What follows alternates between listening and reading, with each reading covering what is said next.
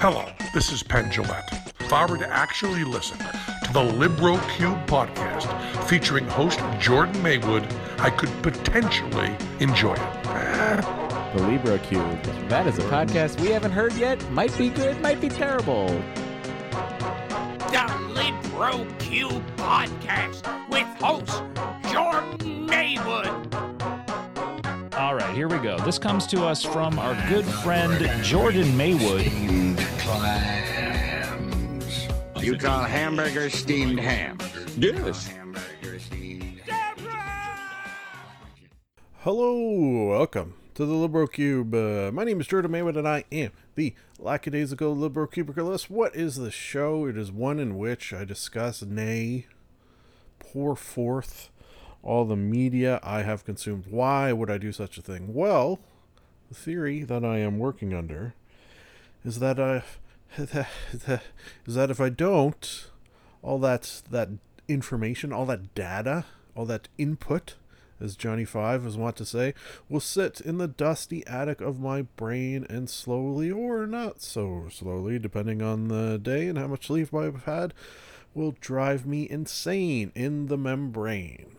So, that's what this is. One thing I should say at the top of every episode, which sometimes I do and sometimes I forget to do, is that the potential exists that you not you may not have consumed some of this media yourself, so I could spoil it for you. And that's not what I'm here to do. Do? Do, do. Uh, good, clean fun. I gotta get this mic closer to my mouth. There, I think that's a bit better. Then I have to lean forward. One second. Adjusting position. Okay, how's that? Yeah, that looks a bit better. All right, uh, I'm going to push a button that will start uh, a timer, or not a timer. That's the old way I used to do it with timers. Now I just push a button like this.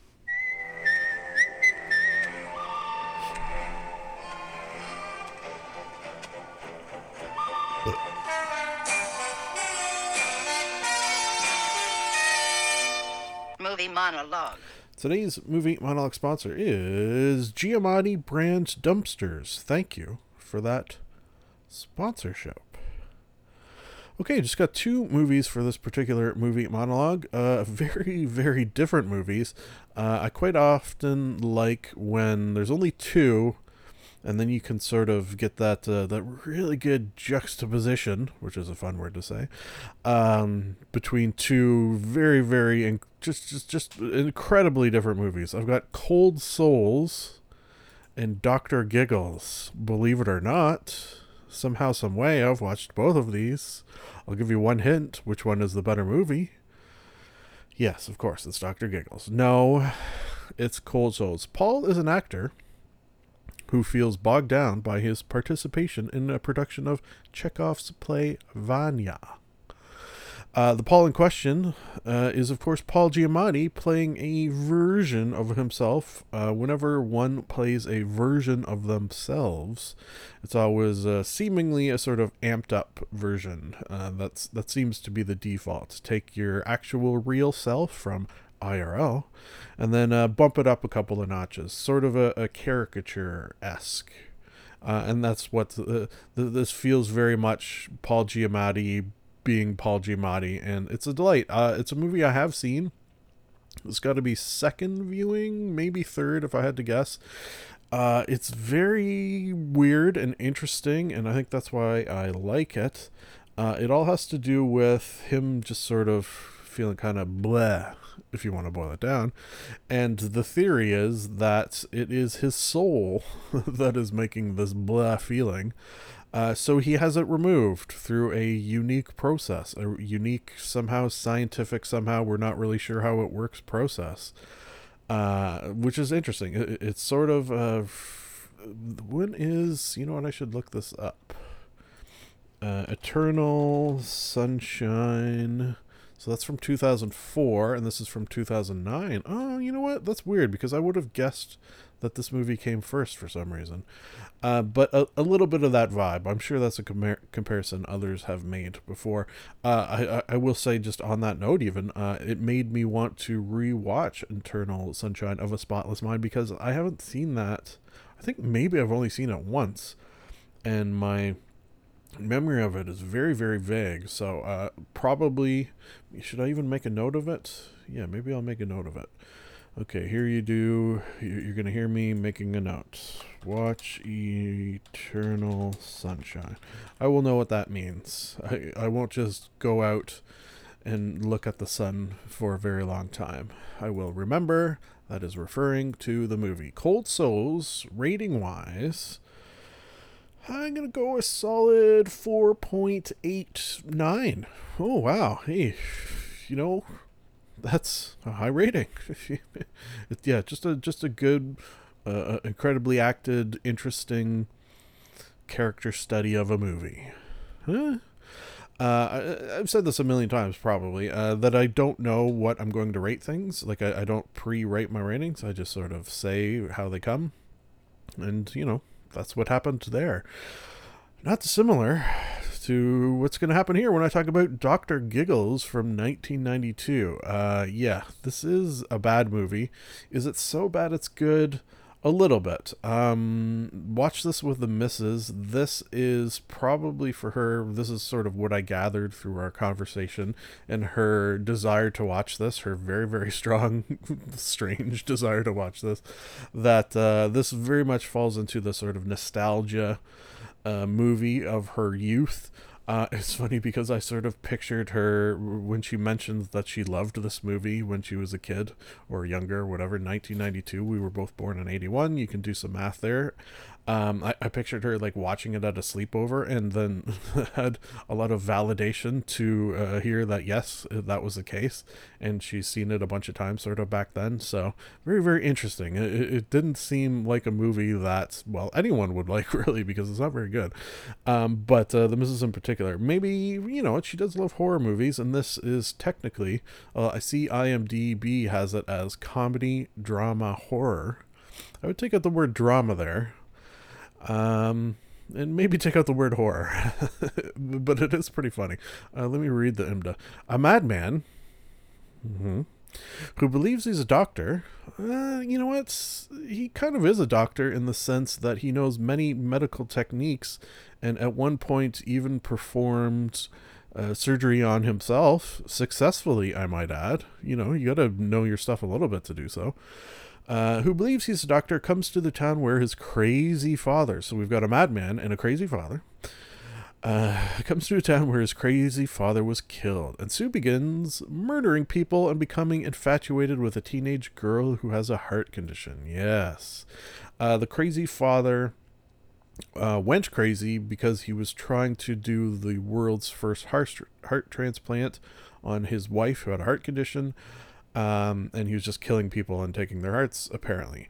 Okay so one main thing i want to say and this is probably the biggest knock of this movie is it's so obvious what's going to happen on so many fronts that there were i don't know if i hit the double digits but i was definitely close where i would say a line uh, and then that exact line would be said in the movie immediately after because it was so incredibly obvious what was going to be said. Now, there, there, is a sense of satisfaction when a thing like that happens. Like, oh yeah, okay, well, uh, I guess I know things. I guess I guess me smart question mark but then there's that feeling of uh, and this happen comes up a fair amount as well that whenever it's a movie where I have no idea where it's going and no idea what's going to happen, those tend to be my favorites. Uh, they tend to get much higher ratings. Uh, I, I like to be surprised and go on a journey, whereas this felt like just oh my god, it's it's it's bad. Um, just yeah. and then uh, you know what I, I didn't ask the missus, which I really wish I had of, um, like rating beforehand and then rating after because she said she probably hadn't seen it in like 20 plus years so i wonder if that nostalgia sort of uh, uh, kept her in love with this movie this this very very bad bad movie. Um, the reason this came up actually is kind of funny. Um, we are working our way through Star Trek Voyager, and um, we're on season seven, and there's an episode where the uh, uh, the actor, the the titular Doctor Giggles, uh, played by Larry Drake, I see here. He was in an episode of Voyager where he played basically an evil doctor. and the missus noticed that. I, I didn't because he had some makeup on. I, I don't know if I would have recalled anyways because I, I do remember seeing this, but but once and very vaguely. Um, so it was kind of funny to see. And my, my thought process there was like, or, or, or I wondered if in the casting of that Star Trek Voyager episode where they're looking for an evil doctor type, did one person sort of uh, chime in with, well, we could probably get Dr. Giggles. uh, as the name implies, throughout the movie, quite often he giggles. Mm-hmm. Yep. Rating wise, this is a tough one um, because it's very, very bad. But uh, there's, there's some laughs and there's quite a few names you'll probably recognize in this as well, which is interesting. God. Oh. Okay, so it gets like a one with a, occasional glimpses of so bad it's good higher ratings than one. Huh? Uh, okay, let's uh, move on before I say anything real mean. Uh, the missus, right before we started watching, too, she also said, okay, don't say anything bad about this. So maybe I should warn her that, yeah, well, maybe I'll put that in the title. Ooh, title. Uh, okay, so let's push a second button. Which one? This one here. Conan the Librarian. Don't you know the Dewey Decimal System?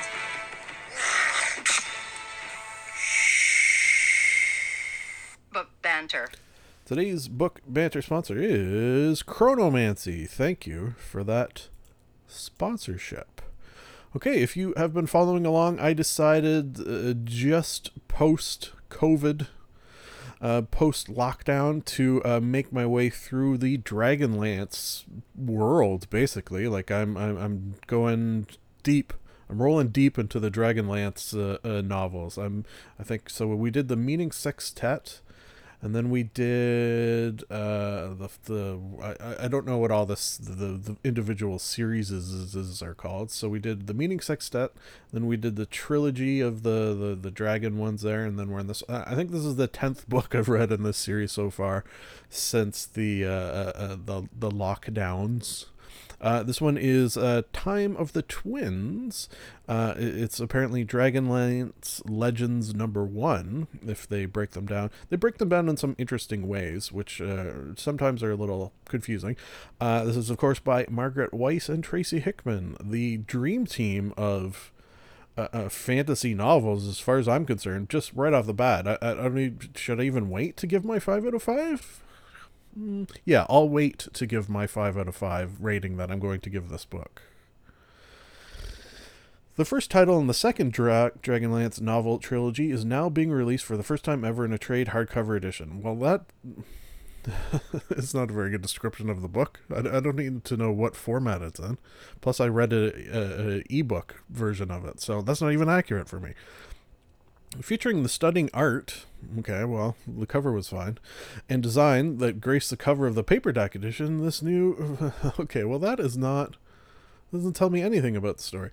Uh, okay so um, it's about uh, magic in time travel and a wizard Raistlin who wants to go back in time in order to learn from a wizard um, that had incredible magics that are sort of long lost and nobody knows how to do anymore. So uh, he, he's got some of this wizard's books, but uh, he doesn't have all of them, and a lot of them were destroyed in the Cataclysm, which uh, a lot of fantasy things have things like the Cataclysm or the Spell Plague, or just something where like something really bad happened and sort of changed the face of the realm. Uh, very very cool idea. Um, that gets used a lot, but uh, I'm okay.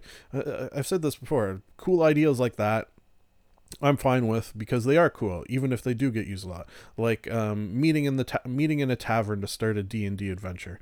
Um, I purposely, for the first time I ever ran a campaign, uh, we did level one to twenty and we made it. So you know that's some bragging rights right there. Although uh, I do milestone and, and somewhat quick leveling. Um, anyways, uh, I I did starting in a tavern uh, to start my campaign, knowing full well that it's what everyone does. Uh, it, it's used, you know, probably too much, but I wanted to do it for my first time, knowing full well that was the case. And just because, uh, well, this came out in, when was it first published? 2004, first published 1986. So maybe it was somewhat new when this was first published in 1986, but you're going to see some tropes in this. Um, and I think maybe that's one of the reasons I decided to read through these Dragonlance novels is because it's that sort of comfort food, uh, uh, 1980s uh, fantasy trilogy that uh, if you know them, you love them. Usually, uh, like if you've read enough of them, you, you, you know what to expect, and they just sort of uh, hit that sweet spot of turning your brain off, getting out of the real world, and uh, exploring a realm in your mind. Okay, so rating wise, what should I give it? What should I give? Time of the twins. The twins being Raistlin and Caramon. uh, Majere? Oh god, names. Yeah, I, I, I quite often, and I think I've said this before, fantasy names when I'm reading a book, I'll like shorten them to like Raist and well, they actually call them race sometimes. Raist and Cam, Madge. Like I'll, I'll, sort of shorten them in my head, so whenever I read them, I just sort of gloss over them and use the shortened shortened version. Does anyone else do that? Am I insane? Don't answer that. Five out of five. Time of the twins pushing next button.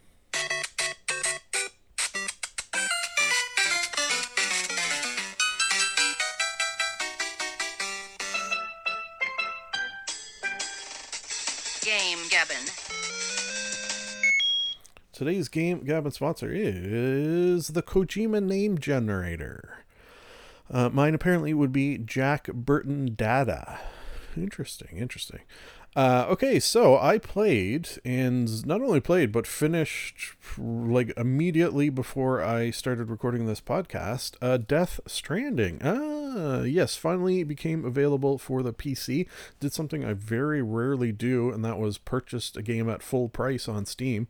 Uh, normally, I wait until the games decrease or for a Steam summer sale of some sort. Steam summer sales of some sorts. Um, but uh, but this one really, when it came out, uh, uh, captivated my mind. Oh, well, that's an interesting way of putting it. For a very interesting game, a weird game, which, uh, if you are at all familiar with the, the, the, the makers of this game, Kojima and uh, the writers, and just basically everyone involved is a big weirdo, and I love it. As I often say on this podcast, uh, if you are a weirdo, I will like you.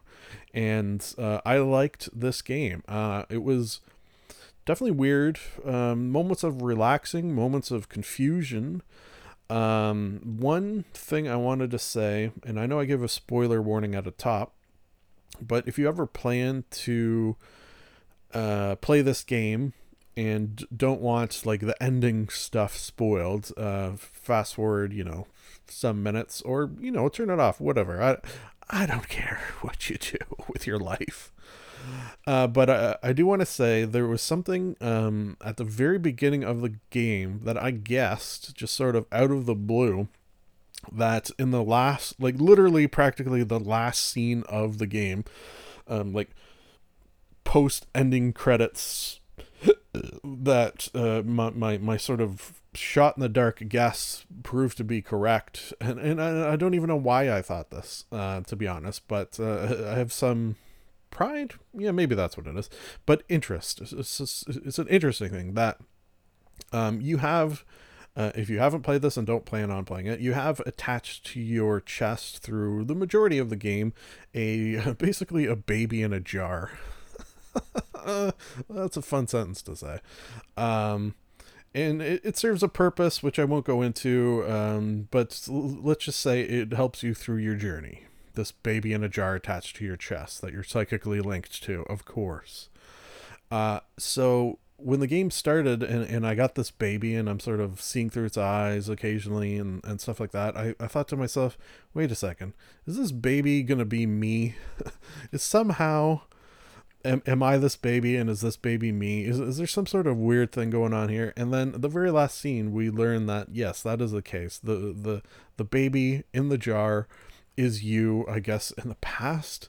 You, uh, it, it's so confusing that like I literally had to and it didn't even help. I had to look up, uh, uh, and I'm not alone because there's a few out there, so that makes me feel a bit better. I had to look up, like, a Death Stranding ending explained, which every once in a while, you know, you get a movie or a game. I feel it's usually just movies, games, not so much TV or books. Um, where you have to like go online and and, and say ending explained uh like there was that what's that movie the missus and i watched where it was like a, a, a jesus uh, allegory yeah that was a weird one anyways um so you know i got that right which was interesting uh so basically you are playing a, a, a dude uh, uh voiced acted by norman reedus um, who's sort of traveling from east to west in the united states of america. Kind of sort of kind of sort of um, and you're delivering packages and you're doing missions and uh, it's it's very strange. It's in a, a sort of post-apocalyptic pre-apocalyptic uh, trying to explain this game is pointless so I am not going to attempt to do so other than just to say um, if you've played other Kojima games uh, I, I think you'll be better prepared than if you have never played one because there's a certain style to them where it's almost like the reaches for logic are there, but they are reaches. Uh, it, has got a sort of feel of, you know what? I think I had this thought too that if you ever played uh, point and click adventures uh, games like back in the 90s, um, sometimes some of the logic of what you had to do was just so insane that there's no way in a million years you would figure out without like looking at a guide or trying every single thing possible. Um, sometimes these games feel like a point and click adventure in the same sense that the reaches for logic are there, but they're so just insane that uh, sometimes you got to take a step back and go, okay, okay, I kind of see what he's thinking. Yeah, I guess that makes sense if you look at it from this weird point of view of an insane person. Which, uh, you know, that sounds like I'm putting it down. I'm not. Uh, it, it, it's fun. It's cool. It's interesting to sort of look at things from this weird standpoint in order to try to wrap your head around what's going on in this insane game, Death Stranding five out of five. Yeah, yeah, really, really liked it. I haven't gave a. I feel like I haven't given a video game a five out of five in a long time. Um, but I just did.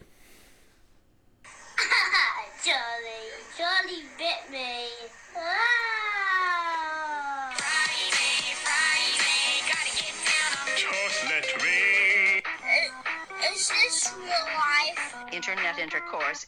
I like turtles. Today's internet intercourse sponsor is Robin's Boxes Curiosity Shop. Thank you for that sponsorship. Okay, just got two internety items. Uh, I've got uh, Pro Zelda Breath of the Wild player PointCrow.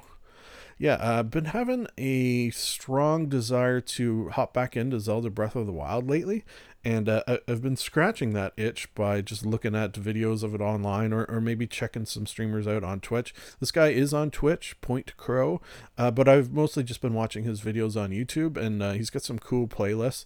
Uh, really like him a lot, so that's why I bring him back because that's what I do in the internet intercourse section. Uh, he looks a little like one of my cousins, which is funny. He looks like if my cousin and Andy Samberg had a baby, he would look like this guy, which would be difficult to do. Uh, so apparently he's very good at Zelda, which uh, after watching a lot of his content I can verify is true. Uh, one thing he's done, which I like, is he'll play some modded versions. He'll do sort of a, a challenges. He'll, like uh, one was uh, one in particular that I I found interesting was uh, the floor is lava. He called it where um he went from and if you've played the game you'll know how impressive this is. If you haven't you won't but i'll just tell you it is. Uh, where he went from uh, uh, every single tower uh, without ever touching the ground. Uh, like how is that even possible? If you know this game and how far apart some of these towers are how unreachable seeming without touching the ground they are uh, it, it was quite impressive, and uh, I recommend just from a, a skill point of view, um, you know, to check that out. The other interesting ones are um, him playing sort of DLC for the first time, like the uh, the tri- the sword trials, which uh, god damn it, um, I beat the first sword trials, but I, I I'm not good enough to beat the second one, and I, I sure as hell don't think I would ever be able to beat the third one. Like I've beaten the game, I've beaten every temple, uh, I've got my motorcycle. Like uh, I've done well in the game. I, have unlocked just about everything. Well, not really, but um, I, I, can't see a way that I'll ever be able to beat those trials. I'm I'm just not good enough. So uh, I want to like hire someone to like come over post COVID, I guess, and and beat these. Like, uh, I wonder if I know anyone who was able to do it, and I can say, okay, well, could you come do it on my copy of the game, please, so I can have this uh, this thing done. Thanks, that'd be great. Um, maybe I can get uh, PointCrow. Point Crow, if you listen to this, can you come to my house and, and beat the, the trials for me? Thank you and good night. Assuming you're listening to this at night which is a strange assumption. Uh, anyways, uh, moving on to a Discord D&D RP server. Yes, so um, recently was invited to a Discord server where uh, it, it's all sort of a, a role-playing uh, D&D upload your uh, D&D Beyond character, uh, and then you're just sort of uh, uh, living and existing in this world that res- resolves around a town called Oakenvale. Interesting. Uh, I've never done anything like this. I've done some um, offline RP in like Facebook groups or in my own campaigns. Uh, but but this is a, a, a that sort of between sessions, you know, here and there, just for like a little bit. Whereas this is a, a lot more dedicated to that. I think they do, or no, I I know they do do actual sort of D and D sessions as well, but that's not the focus. Uh, the focus is where uh, sort of every locale seemingly that uh, exists not only in this town but sort of in its environs uh, has its own channel and you can sort of throw your character into one of the channels like say the tavern you know to use an uh, obvious ex- example. So uh, the, uh, my character for example uh, i'm playing a satyr which i'm going to get into that in a second who you know he enjoys the drink enjoys the party as a, a satyr quite often is wont to do. Uh, so he started off his uh, sort of journey into exploring this town. Oh, geez, gross. Satyr burping. I, I, I should have let that out. Um, in the tavern, of course, uh, sort of uh, bought everyone around. That was my uh, introduction to the to the town. Uh, it, it, it's fun. I don't know like I, have liked it so far. Uh, I, I don't know how much time I will dedicate to it. Like so far, it feels like something to you know you know, check in once or twice a day, uh, and, and maybe uh, do a little RP. But I don't know if it's like like some people really get into it and spend hours and hours, which I I, I could see. It's it's almost like one of those things, and I feel like I should make a list of things like this where it's if I had uh, unlimited resources and didn't have to have a job, uh, I, I I would probably delve fuller into this sort of thing. Whereas now it feels like uh, I, I've already got a lot of shit on the go Uh, so sometimes it's hard to add and focus on other shit. Um, but uh, it, it's nice to have, and I'm looking forward to exploring it further. I'm still sort of just uh, figuring my way around a little bit and seeing um, what's what in terms of, you know, uh, how how to go about just stuff on this server. Uh, it- it- yeah. Okay, so let me read my uh, character's backstory for you. I thought would be fun. Uh, it- it's not overly long. Also, uh, just before I do that, uh, we, we roll stats in this uh, particular server, which uh, I haven't rolled stats in a while. Normally, I just do um, point buy, uh, but I rolled friggin' crazy stats. Uh, let me read. Uh, I've got uh, 11 in strength, that's my lowest, uh, 18 dexterity, 15 constitution, 17 intelligence, 14 wisdom, and 19 in charisma. Jesus Christ, that's high. Um, I don't know if I've ever had a character with such high stats, to be honest with you. Um, so because of that, I thought what I would do is you need uh, pretty high stats in order to be a arcane trickster, sort of traditionally, because um, just because uh, dexterity and intelligence being the and then i sort of saw that uh, satyr get plus two to charisma. So um, once i read my backstory i think it'll make a little sense. Uh, right now i'm just level one but uh, once i have my sub uh, level one rogue uh, i'm gonna go arcane trickster at some point. Okay uh, reading time Just because you may never have heard of a satyr interested in politics does not mean they do not exist. Chuzzlewit had a idyllic childhood in one of many small towns surrounding the city of Cormyr.